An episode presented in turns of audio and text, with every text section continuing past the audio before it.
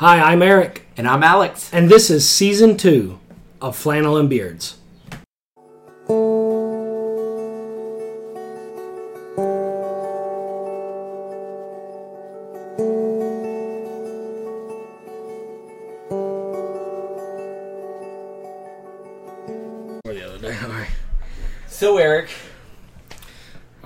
Are we on? Are we live? Yeah. okay. live. All right. I good. didn't even give you a chance to gather. no, that was just it. prepare. Yeah. I was just like, nope, we're recording. We're, we're going. Okay. um, so I bought some of these Lay's potato chips. You know how they do different flavors? Yeah, yeah. They did a biscuits and gravy. I was about to say that exact that thing. was, yeah, that was was good. Um, impressive what they did there. Darby saw this Philly cheesesteak flavored, and so she picked them up. I saw this in the store. and I wanted. I don't have the the expendable income that you have, so I didn't waste my money on them. Well, I'm bivo, so I'm just filled with money. So, um, so they say on the front, based on Geno's steaks. Like, why would you do that? They stink. Gino stinks. It's terrible. It's really bad. It's not probably the worst cheesesteak I've ever had, but it's in the bottom. It's in Definitely. the bottom. There's cheesesteaks that I get down south that are way Steak Escape. The chain is way better than Never Geno's. Had. Yeah. Oh, you haven't? Oh, that's pretty good. They have hand- good hand cut fries. Before it was popular, they had Okay. hand cut fries, so that Okay. was always Every a time I fly into Atlanta Airport, there's a restaurant in the Atlanta Airport that's Philly cheesesteaks. yeah. And I'm like, So, with you know, I didn't realize, you know, they always say if you have to say it's a Philly cheesesteak, it's not a real cheesesteak because, you know, it's just a cheesesteak. But I was actually in central Pennsylvania Mm-hmm. uh, on vacation last week, and there was a place, and I thought, you know, we're in Pennsylvania. I know it's not Philly. It's probably it's three hours away, but the maybe place was moved out there. You know, the place right. The place was advertising Philly cheesesteaks, and I was just disappointed. I thought they should know better. Yeah, Yeah. they didn't. No, no, not at The all. The middle of the state has no ties to the two ends. They don't want any ties to Philadelphia either. So try one of these chips All right, I've never tried and tell me what you think of it. Let me move the microphone in so we can get that crunch. That's that good audio right there. It tastes like crappy meat. It does. really does. Oh, that's awful. It's like they they managed to capture the essence of Geno's. It's almost like I think they used the grease oh they probably did to fry the chips in. that that would make a lot of sense. Oh, it does. And now I'm tasting the onions. And I don't like onions on my cheesesteak. I don't I taste like the onions in my. How do you get your cheesesteak? um with mayo. Mayo. Mm-hmm. Okay. And, Yeah, and some- if it's not sharp provolone, I, I- Americans kind of like the Roxborough way. If it's not sharp provolone, I like provolone a lot of times too. A couple Philly people I've met, uh, I've talked about. They get ketchup and mayonnaise with theirs. My I'm kids like- love ketchup on theirs, and my wife. I, I always get mine with whiz, onions, mushrooms. I don't taste the whiz. I was about to say I don't taste the whiz There's whatsoever. nothing in here. Yeah. It's just meat flavored. Oh, that is awful. Well, I won't make you eat anymore. But. I'm glad you got me a cup of water before we started. So, Eric, today I wanted to talk to you about. Um, there's this guy I follow on Twitter. His name's Dan White Jr. He's a church planter. He's a writer. Now he's kind of in the ministry of like people who get burned out on ministry or they lose their church, and he's in like restoration type stuff Wow. for pastors. Um, but anyways, I like him. Uh, he tweeted out this statement: "My grumpy opinions for church planters," and he was a church planter. And uh, here's what he said: You should live in the neighborhood you worship in. You should train disciples, not r- recruit volunteers. You should um, no worship services in a movie theater. Don't use the lead pastor title. Raise money for your team, not for your salary. Ask local pastors for permission. So I thought I'd get This some of our thoughts on Yeah. these grumpy opinions, and then we could share some grumpy opinions of our own. Okay. And uh, I've been told I'm usually grumpy, so You are kind of like the my- grumpy cat of church planting. Yeah, Yeah. I could see that. Yeah. Um, So first off, yeah, what do you think of the first one? Live in the neighborhood you worship in. that I can rubber stamp 100% agree on. Um, I yeah, I, I don't understand. I've met several church planters who are not living in the neighborhood where they're planning, and I just don't see how that works. At least at least until you somewhat establish yourself, like, um, cause you're already it already feels like you're an outsider trying to come in and tell everyone what they're doing is wrong whether it's local pastors or you know i actually had a, a, a neighbor tell me once not long after we moved to the neighborhood she said oh so you came to save all of us heathen huh? You know and so that's you get it. well that's that's kind of what my response was. I was like yeah you're first you know. You know what are you going to do? Yeah. and so so yeah so it already feels weird. And then and and depending on what neighborhood you live in obviously makes it huge. like so if you live in what would be considered quote a nicer neighborhood and then you're coming into to another one then i man that just that just that's icky all over it Yeah. icky's the greek word I have seen where, um, so native church planters, and and by that I mean like guys who didn't move in Mm-hmm. from another city, but they're like, um, they they grew up in the city they're planting Mm-hmm. in, or they're from there. Um, it's harder for them to leave a house that they bought yes or a house that maybe has been in their Yep. family. Um, but they don't want to plant a church in that same neighborhood because they likely were part of a Yes. church that was a strong church that built them up, or maybe you know, and so they don't want to build a church Yeah. next door to that church. But then that makes it hard because you are you going to leave the part of your community that you know best to move across the city to plant somewhere else? Yeah. Um, and so I understand the challenges of that. I agree there's a whole logistical piece. Um, I pushed back on some of these things with him and got some of his feedback Mhm. because I was like, "What do you mean by yeah, some of these I, I'm kind of well good. Yeah, but so it's but the living in the neighborhood too. Like, how do you truly relate to your? I mean, Jesus moved into the neighborhood, right? Like Yeah. literally. Um, now he knew. I mean, he's way. You know, he has an omniscience that we don't have, but he still did it for our benefit. So even if we knew everything about that well, and totally understood the neighborhood for the benefit of those that we're ministering to, we should move into the neighborhood. When I was leaving, I moved from Mississippi to Philadelphia, and uh, director of missions, uh, Joe Abel at the time, just a great man of God, and I keep I- a little uh, track of when Eric makes name drops that no one knows the name. they don't. Well, you know, I, but he meant something to me. Yeah, you'll be like, He- he, mentioned. he meant something to me. So Okay. you know, I want to mention his name. Um, but he gave me great advice, and he said, "I said, I said, I was, it was like my last like week in the county, and I said, "Do you have any advice?" And he said, "You know, put your hand to the plowshare and don't look back." And I feel like those who aren't willing to move into the neighborhood, they just keep looking back. Mm, okay, wow. And so, so I, I agree with this. Now I Heavy do see- words Huh. From a heavy. No, oh, That's wait it. a minute. From yeah, Yeah. yeah. I you know, it's fun. It's funny. I was feeling kind of fat today, so you know oh, what? really? Yeah, you know what? made two references. You know, like, oh, but you know what? I, you know what I did. What? So I I was You're feeling. looking thinner though. Each time you I come over, I'm that. looking. You're looking thinner, and I'm looking heavier. That's because I trimmed the beard, but Oh. so I was feeling fat, so I went I'm to Taco Bell and got two cheesy gordita crunches and a large Mountain and then Dew. you forgot Yeah. how you felt after that. Um, I I think the ideal is to live in the community because church isn't a service. Church is a countercultural community Yeah. of people living out the ways of Jesus, and it's hard to live out the ways of Jesus when you don't live in the same community. And I know, um, I know some great guys who are doing it uh, from while we're keeping their home in their their neighborhood near their sending church. Um, but there's challenges with that, whether Yeah. it's the Yeah. drive or always going over there, or yeah, it's just it Yeah. becomes an exhausting back and forth. And, and we've looked, we've considered moving just we're our neighborhood is right on the line of the suburb. Like we're surrounded on three sides by the suburbs, and we could literally move half a mile away and be in the suburbs.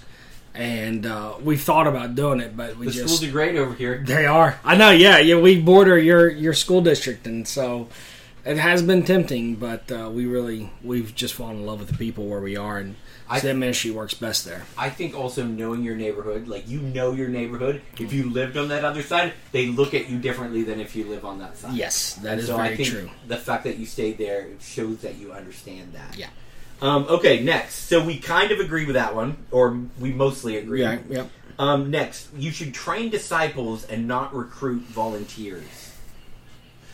So I've experienced this, like when you kind of recruit volunteers. Mm-hmm. Um, I mean, that's pretty much what we were told to do in a lot of ways. In like this- in developing a core team. Yes, You want to or a launch team because Yes. like launch team maybe people that can help hand out flyers or stand at the door and say you know Yeah. welcome to Watershed or welcome to You're Horizon. working in kids ministry until things get up and going. right, right, yeah. Mm-hmm. right. They can help set up and tear down. Um, so, I mean, I agree with that. Ideal in an ideal situation, absolutely. Um, but I mean, I don't know how feasible that really is. I, I think it's it's a mix. It's Okay. a- I mean, I think you should hopefully be training disciples with your volunteers are attempting to do that anyways to disciple them no matter how small it starts out even if it starts out as well i'm willing to make a commitment once a month to come and put up your banners for you you know well okay let's let's start with that and let's see you know if that if we can't plant a seed use that and water it and grow it in some some way shape or form Yeah.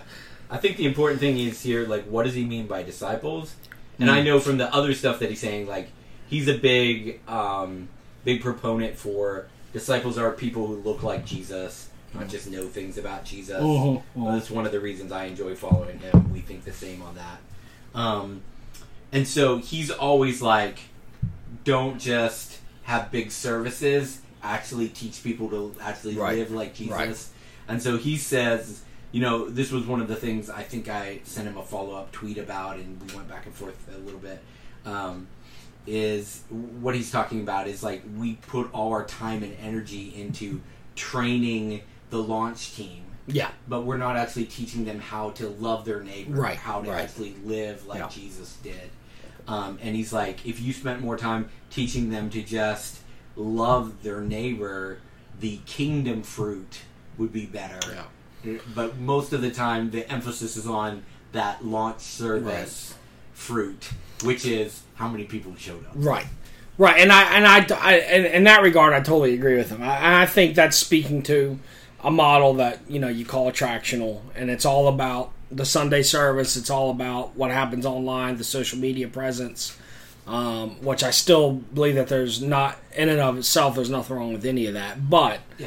to his point, if that's all you're, if you're only what he's saying is you're just using people at that point. You really don't care about whether or not That gets you to a result. exactly. Yeah, and and we're not about results, uh, contrary to popular belief or people and some people in leadership. If you listen to the wrong podcast or read the wrong Christian books, it does seem like we're all about the return on investment. Right, Um, like people are a commodity. But the way Yeah. Jesus taught, you know, mustard seed theology, Yes, it's like this real tiny thing, and it doesn't seem to do anything. It Right. seems like everything's dead, and then oh, you wake up sudden, and it's there. it had an impact. Yeah, Um, one of the things that uh, I've been thinking about, you, you mentioned the attractional church, is I think the attractional church was really good at reaching lapsed evangelicals, Mhm. but not necessarily on reaching people far away from God yeah, yeah. and um, and he's pushing back, I think, to some Right. of that.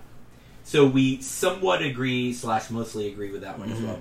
No worship services in movie theaters. Okay, so I have no idea what this means. Yeah, I like I have no, like as a church planter, you have to have a worship service where you can have worship service. You know, our first services were in a bar.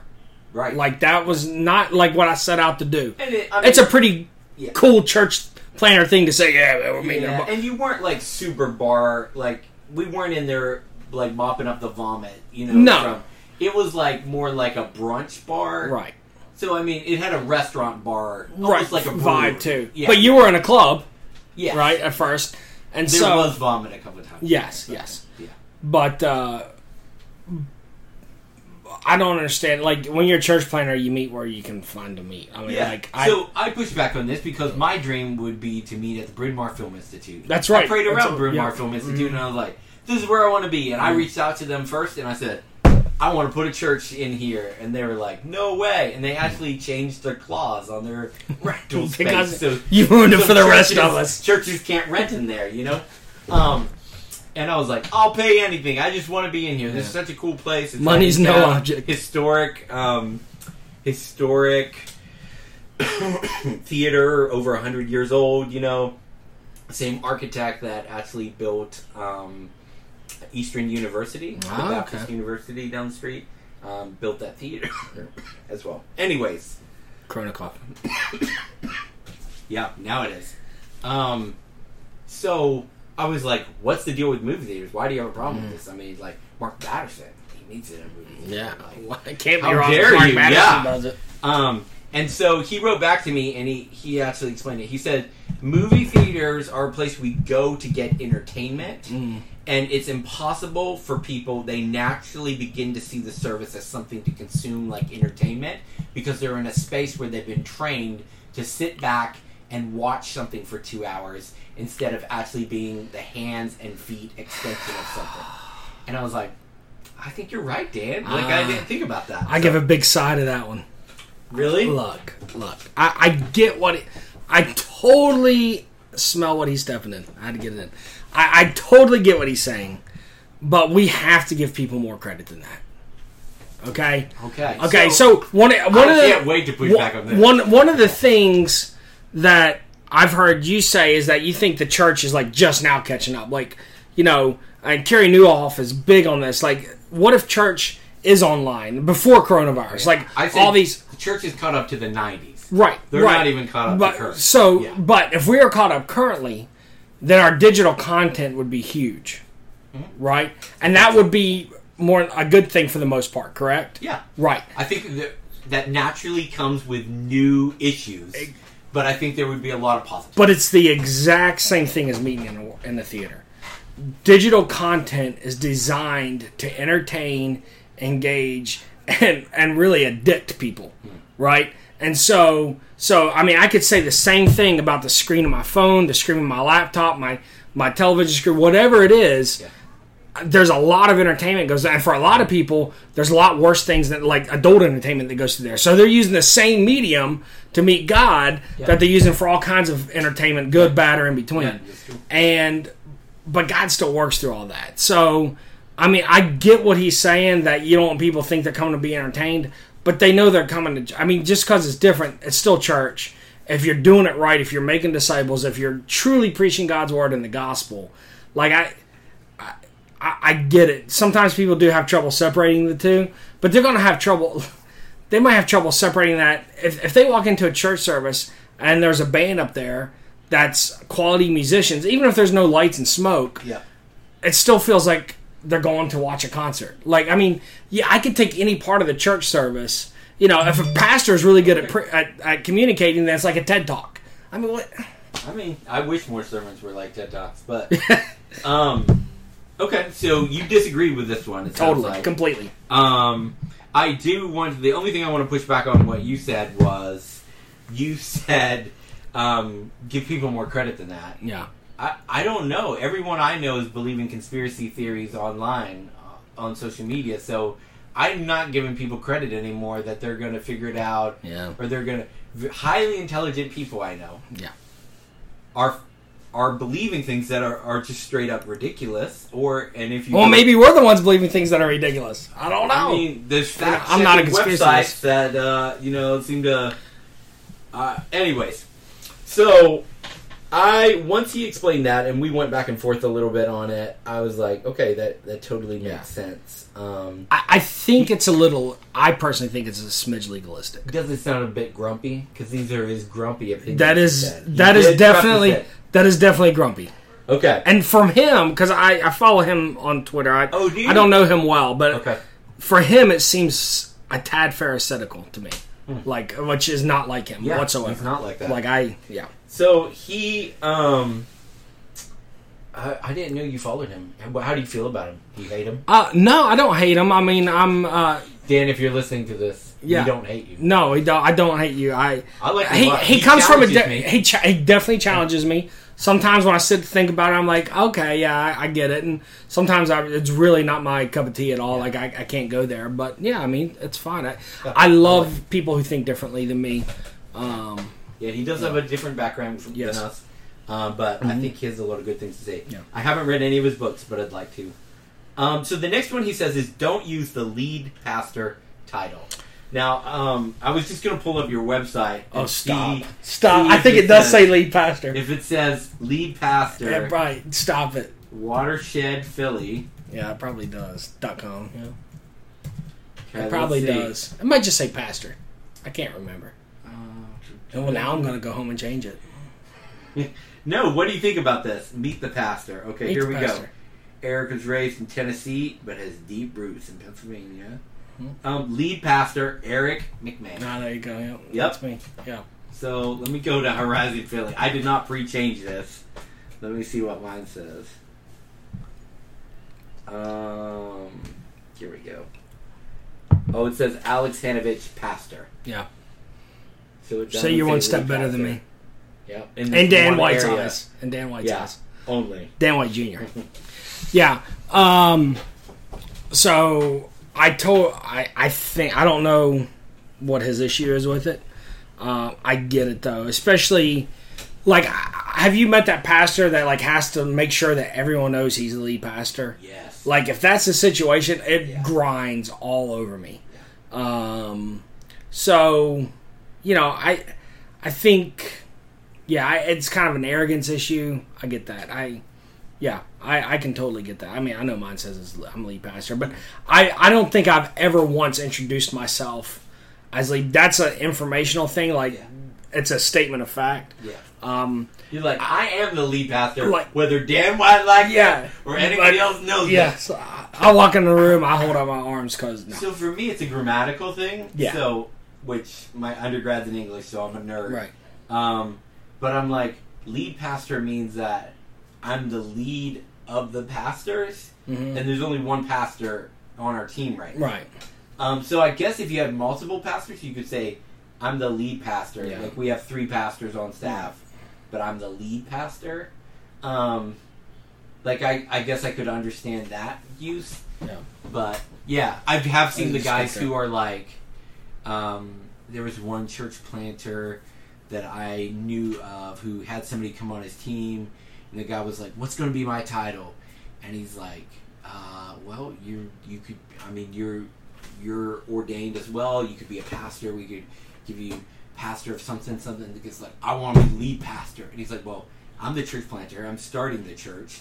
So if anyone's going to have that title, I think it'd probably be me.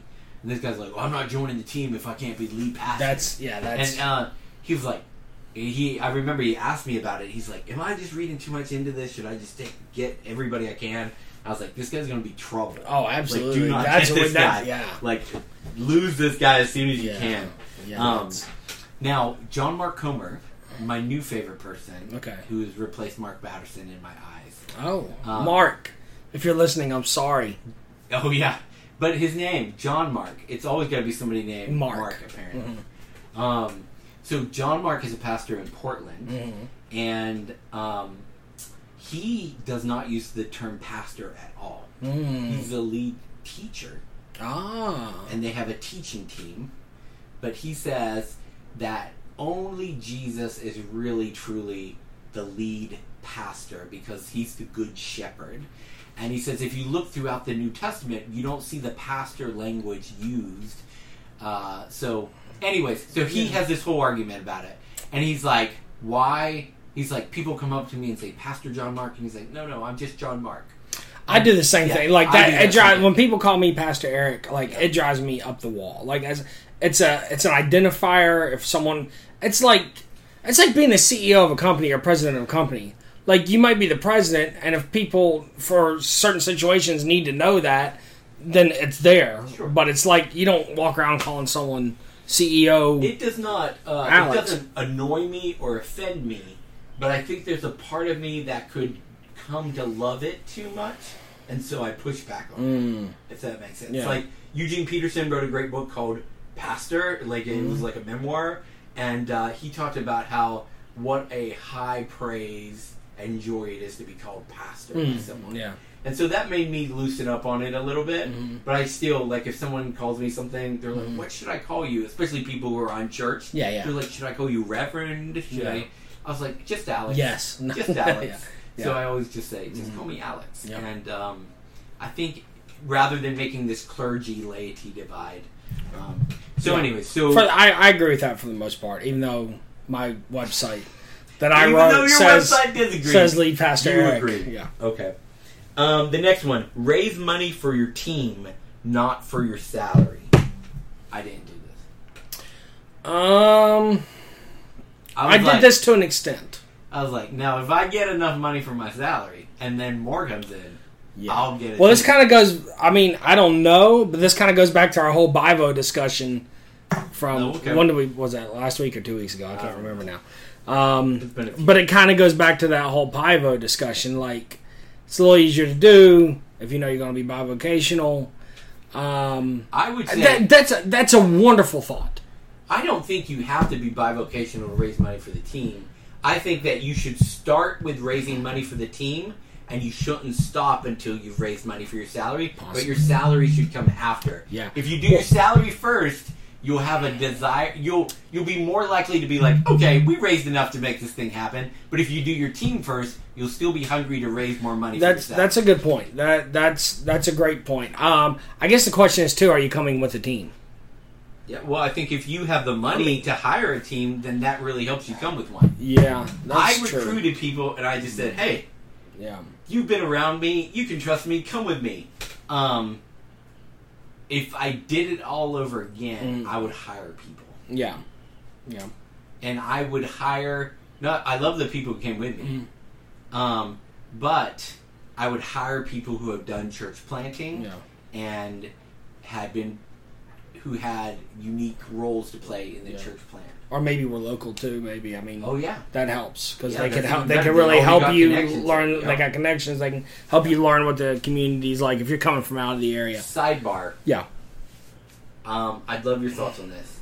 I feel like the longer I stay here, the more, the better I am at connecting with true Philadelphians. Yes. And when I first came, I mostly connected with transient people who Yes. had come from outside. Yeah. Yeah. And most of those don't stay in Philly. Mhm. Philly's pretty tight knit. Mhm. If you're from Philly, you love Philly. If you're outside of Philly, they don't really care for you and Yeah. never really let you fit in. Yeah. And um, but the longer I stay here, the better. I seem to be making more inroads with actual Philly people Yeah. Uh, I still connect really well with transients really quickly and easily. because Um, they feel like outsiders. Like, exactly. Yeah, because Philly is like, you your family hasn't been here since 1711. Then Yeah. no, we Yeah, don't yeah. want you here.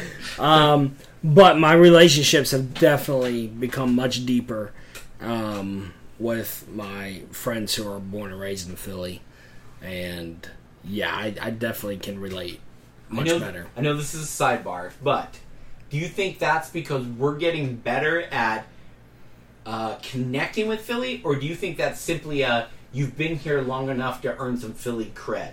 I think it's both. Okay. I think we're understanding the culture better, understanding it more. Um, I think people are starting to like they see where I, I think I mean people just flat out told me this when I first moved here. Oh, we'll see, or you'll be gone in two years. Yeah. People can't take it, especially people. You know, I was coming from Mississippi at the time. You know, like there's all these things. Well, it's been six years now. Everything that I said I was going to do, I've done. Yeah. So there's a lot of validity that now is there, and and they see that I genuinely like we're genuine friends. I genuinely love them and care for them, and, and they do for me as well. It's like it's reciprocal, and so it's it's becoming much more than just an acquaintance, a guy on the street who's kind of novel. Yeah. Yeah. I think until we bought a house, there were literally some people who asked us every month when we were Yes. when we were moving Yeah. back to the south. Yep. And then once we bought a house, they stopped asking. And I was Yeah. like, oh, I guess they realized Yep. We're staying. Yeah, well, and you know, our landlord sold our house last year, and we Yeah, had to move, and that. everyone is convinced. And then about that same time, we were going down south for a visit. Well, all of our friends and neighbors were convinced. back. That's it. Yeah. um, you may have even. Did you mention? I think you thought that at one point. that Yeah. No, that was definitely you. What? I never think that. Yeah, you're like, oh, I don't know. I hadn't heard from you for a while. I thought maybe you're going down there and going to come Oh. back. You just cut me off sometimes when it's best for your. Uh... Um, so, raise money for a team, not for your salary. Yeah. Um, I, I love the idea. Um, If I plant again, this is the way I'm going to do it. Yeah, I, I can I can see that as a possibility. I, I don't think it's one way or the other. So I think it's a great idea. Um, you know, for some people, it's just not possible. It, it's just not. It's. I mean, why, what's not possible about it? um, I mean, there's just I don't know. Maybe I see people really struggle to raise any money at all because, and it's not for lack of trying. It's not for lack of faith. Um, you know, it's, they just they just really struggle, and um, you know, I don't know. Okay. Um, I I think it's a great idea. I really like it. I love the I idea. I think that if I plan again, that's the way I do it. Yeah. But if you were doing it this way, Mhm. if you said, "Hey, I haven't ri- raised a dime," Mm-hmm. first of all, I think it would be easier to raise money when it's not my salary. Say, you know what? All this money I'm raising right now, Mhm. this is for a team. This Mhm. is for someone else's salary. Like I feel like I can go after money for other people a lot better than I can for myself. There's a certain part of raising money for my salary that feels so self-serving. It's yeah, it's the it's Greek word is icky Yeah. again. Yeah, Yeah, yeah. But I, I- I feel like I when you're I don't feel like people who give to your mission are gonna be as enthusiastic about giving for other people's salary. I think that so. I, I think it's hard enough, especially if, especially for us. We were coming from the South, long-standing tradition of the way church is and stuff. Yeah. It was hard enough for them to wrap their mind around what it was like to plant a church, let alone Yeah. planning a church with a staff when there was no people. So I, I just I I, think you have to use different terms than staff. You know, like I, I get it, Yeah. team, whatever. But yeah, I mean, Yeah. again, people are smart. At least a lot of the people that I deal with, and they're going to say, "Oh, so like I'm on call at my team," and they're going to say, "Oh, so your team's your staff." I mean, yeah, that's what it is. I mean, that's you can call it whatever you want, but Right. it is what it is. Yeah. So, what positions would you want to to hire for? Like what Worship and children's, Yeah, not even close. yeah. Like that's that's it. Worship, worship first, Because those are incredibly and it's like it's really like one A and one B. Like they're right there, but you you, you got to have work. Yeah. If I could sing, maybe I wouldn't do worship first. Mm. I still think because that takes something off of you Yeah, as a pastor. worship and children's. I would hire for both those and then raise the salary for my. And you know what? I think that you can find high quality people who will do that for you know like a part time two basis. thousand, Yeah, fifteen hundred dollars a month. yeah, So let's say three thousand dollars right, a month total for those two roles. right. Um, Well, there's a nonprofit. Um, there's a, um, a ministry here in the city um, who I'm close with, and I know that they, um, what they do is they match whatever the employee raises salary. So, so let's pretend it was fifteen hundred dollars a month. You know that you would pay them. is this You would. like CCO? Uh, I, I'm not going to tell you how, who it is because I don't. I don't know how what they want their structure out there. But no, it's not. Oh, okay. Um, but I know CCO does the same. do they? like, yeah. yeah. So they'll match like dollar for dollar up to a certain amount of what you raise. And so I think that might be a really good kind of in between thing. Yeah. Uh, and it, you know, that gives them more time to help too. Okay. Sorry, I was. Uh, those no. are my tangents off of this. No, it's great. Ask local pastors for permission. Um, I don't like the way he phrased this. I think I understand what he's saying. What do you? Like, I think build relationships with local pastors is important, which I know I did. Like, that was important to me. I did it immediately, as quick as I could. Yeah. Um, I don't. I mean, if he means legitimately asking for permission, I don't understand that at all. So, what? What do you think he's meaning? I don't know Dan White. okay. I don't didn't know Dan White Jr. enough to know. I didn't like, ask him. if he, like I said, if it's just a straight up, like I'm gonna go meet local pastors over lunch and say, hey, would you be okay if I planted a church here? Can I have your permission to do that? Yeah. Um, You don't like that. no. What about that? Because, because what am I? What? Okay. I Is it first of all? Is it a sincere request? Like, do you mean to tell me if you're like you really feel called? Lots of other people have supported that and affirmed that calling in lots of ways. Yeah. And then you're going to go and I, maybe you would do this before all that, I guess. But you know, you're just going to ask for permission, and if they say no, then you're just going to be like, I don't think everybody would say yes, but I think it would be helpful. "Well, what does it look like when they say no, and then you go plant there anyways?" Yeah. I Which think- is worse. I think you'd have to have a, a conversation with him and be like, you know, here's why I feel like God's directing me here. Um, here's the you know the signs or the way that He's moved, yeah. and um, what do you think I should do? Like obey God, or you know, I think that most pastors would sit across from you and say, honestly, I'm concerned that some of my people might leave and go to you, but it looks like God is calling you here. So I would, don't hope. I would hope that's what they would say. There's a few pastors who have let me know that I'm a threat to them. Yeah. I'm like, apparently you haven't been to my services. um, I mean, there's kids in my services who are wearing shirts that are like straight out of the closet, and I'm like, yeah, you don't want these kids in your church. They can come to my church. Yeah. Um, so, but there's a few pastors, local pastors, who have let me know like, you are a threat to my bottom line, which is people and budgets. Right. Um, the more churches means there's a good chance that they might not come to me or they might go to a different one. But the majority of pastors, I mean, this is not a city booming with like, you know, Churches, people yeah. wanting to be in church. Wanted to be in church, yeah. Um, somebody has said that less than 10% of Philadelphians are in any type of religious service on Sunday. yeah. And so 90% of people aren't going anywhere. So you could look at this as we're all fighting over the 10%, or you could look at, hey, we're all in the same boat trying to reach the 90%. And I found that most have been, Good. yeah. Yeah. I found that uh, I did not sit down before I came and asked for permission. Right. But once I got here, I reached out to all the local pastors. Some got back to me.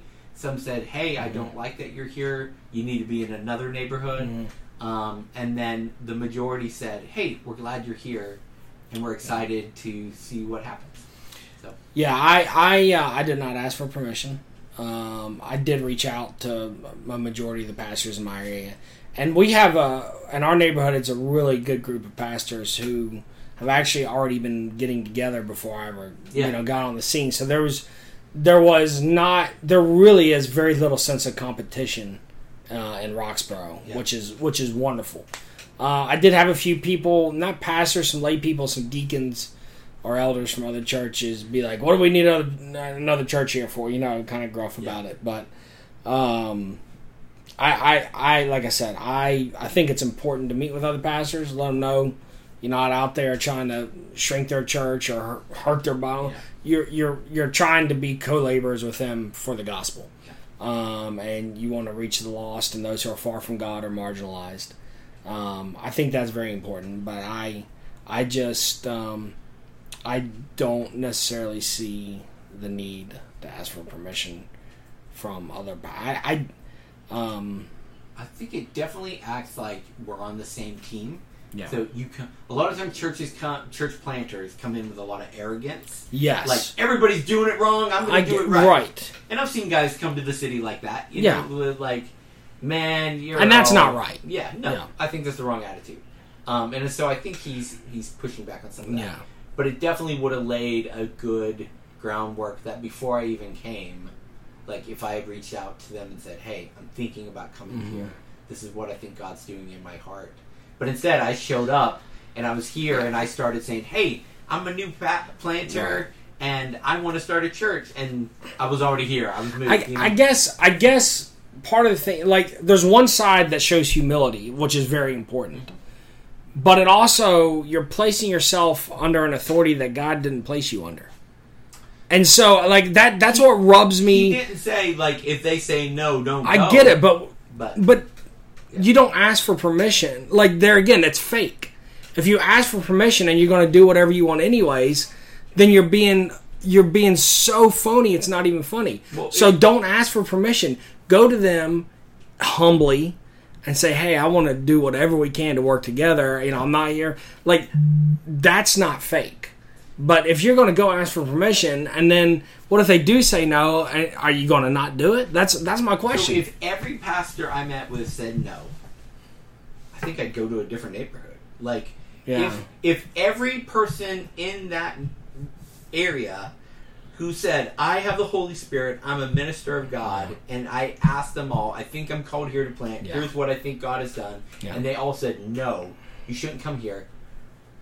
Unless God made it really, really clear that I should Yeah. oppose that, I think I would say, man, it's going to be really hard to plant in this area if all the churches who are already there Are see me as an enemy or an adversary yeah. and not a um, not a brother. You know, um, so I think that like if one or two people said we don't want you here, Right. I don't think that would matter. But I think I would So, So so play- again, I you're going and asking permission Yeah. with the idea that most of them are going to say yes because what are they going to do? Say no. Again, I feel like that's phony. See, I don't know that most of them are going to say yes. I hope that's the case. Yeah. If they don't, if most of them don't say yes, then I think I should seriously consider going Right. somewhere else. Yeah. Like maybe a neighborhood next door. Yeah. So, All right. so, um, so I wanted to ask you, what's your grumpy opinions for church planting? I will, but you first. Oh, okay. Yeah. So my grumpy opinion is don't copy other planters. Mm. Come up with your own dang stuff. Like, take the time. So I can't do the series on lam- lament like you. Dang on it. do your own series. I have. There are pastors in this community who are like, "Oh, I saw you did this series. Like, uh, send me the notes so that I can do that." Hmm. I'm like, "Do your own series." Like, I don't understand the pastors who take like Andy Stanley stuff and then just preach it themselves under their own label. Like, just make your own stuff. Hmm. If you have the Holy Spirit inside of you, then you are equipped to start churches and make disciples and preach God's word. Hmm. Like, you don't have to copy other people. I think copying kills creativity. I've said it a million times on this podcast. But church planters usually roll in and they say, I'm going to copy this model. Yeah. I'm going to copy this church planter's, you know, name. Right. Like every church plant has the same stupid name these days because everybody's copied same stupid logo. Like the say, We just make your own stuff. Yeah. Like I think that um, we reach a certain point where we go to a conference and we all start to look and sound and act exactly the same. And what I see that God does is He always creates out of diversity, and it's beautiful. And diversity of peoples and cultures and languages. And when all our church plants look and sound the same, and we're all preaching the same message, and like, there's some of you guys that I look at and I'm like, I really respect how they say this or the quality mm-hmm. that they do this. But Mm-hmm. I do copy you. you, by the way. Oh? Because you say you want to live and love the way Jesus did. I love that. Oh. So I use that all the time with my people. that comes from a book, as all my great thoughts do, "The Better Way" by Losch, Dale Losch. Oh, yeah. I don't know. He's a uh, he's a head of a mission board, and um, so anyways, Huh? I'll check that out. yeah, you can borrow that. Yeah. So I, I, I do copy you. Mm. You're welcome. But all kidding aside, Yeah. I agree. Copy. I 100%. do the hard work of wrestling and praying through mm-hmm. and just agonizing over is it the right thing rather than just copying what's working for somebody else because you're not somebody else mm. you're you and you're unique and let god do something unique with you mm. so that's my grumpy opinion Um, my grumpy opinion would be don't hide out. So my thing is spend several hours a week where lost people are. Don't sit there and plan in your living room or your basement or your office Yeah. or whatever it is. And it's the more the deeper you get into the church plant, the more difficult that becomes. You have to be very intentional about it. But if you if you're not coming to entertain people, if you're not coming to sheep steal or whatever you want to call it, if you're not just doing, you know, membership transfer programs, Yeah. you know, if you truly, truly want to live and love the way Jesus did, be among the lost and and and invite them into relationship, engage them, be intentional about everything that you do. Uh, the temptation is to start to work on the service, to start to work on whatever you need to do for the church, and just to, uh, just to really hibernate and to start to spend time with your, you know, the people in your church who are already believers, or your team, or your staff, or whatever that is, and and all that stuff's important, but you you can't hibernate, you can't disappear, you have to intentionally be where lost people are uh, on a regular basis, and so that would be my grumpy thing is is don't hibernate. Hmm. Yeah, I, I think we too often, too quickly. I think a lot of us start church planting because one of the things that we see that we don't feel like is right is how inwardly focused the church is. But you really have to fight against becoming that. that's a reality that you've known and probably experienced and Yes. so, yeah Yeah. it's in your dna um, Ed Stetzer says the most important thing for a uh, a church planter is to spend time with their leaders and with the lost. Yeah. Yep. And so I prioritize that on my schedule. Yep. Other pastors, church planters want to talk to me, they get bumped to the bottom of the priority list every week. And the people who are leading in my church, investing in them, and then people who are far away from God in my church, those are the people who I prior- prioritize spending time Mm. with. Um, so, but at the end of the day, I think being a church planter all comes down to the conversations that you're having and the relationships that you're building. And if you're sitting in your house, those things are probably not happening. Yeah. And so find ways to get out of your house. And it's scary. I remember when I moved to a new area and I knew no one, Yep. and uh, I eventually reached out to you because I had met you on a vision tour. Um, but I was like, who is this crazy yeah, person? That's exactly. And you still like every time I saw you after that, you were like, "Who is this crazy person?" I was like, "We've talked before." Sure, whatever you say, man. whatever, crazy person. Um, but start conversations. Get out on the street. Absolutely. Talk to people. Yeah. And uh, yeah. So that's everything. I think. I think that's it. We've covered. I mean, there's nothing else Dan White can say that we haven't covered. At least for today. At least for today. Guys, thanks so much for listening. Shoot us an email. We're going to do something fun pretty soon. Yes. We're going to have a giveaway. Yeah. So, you know, start emailing us. Yeah. And the, the giveaway will is TBD to be determined, or Uh, have you decided what you're giving away? um, no, I haven't. Okay, then it's going to be. Right, to be determined. Okay, everybody, have a great week. Follow us at Beards Flannel and email us at flannelandbeards at gmail.com. See you next week.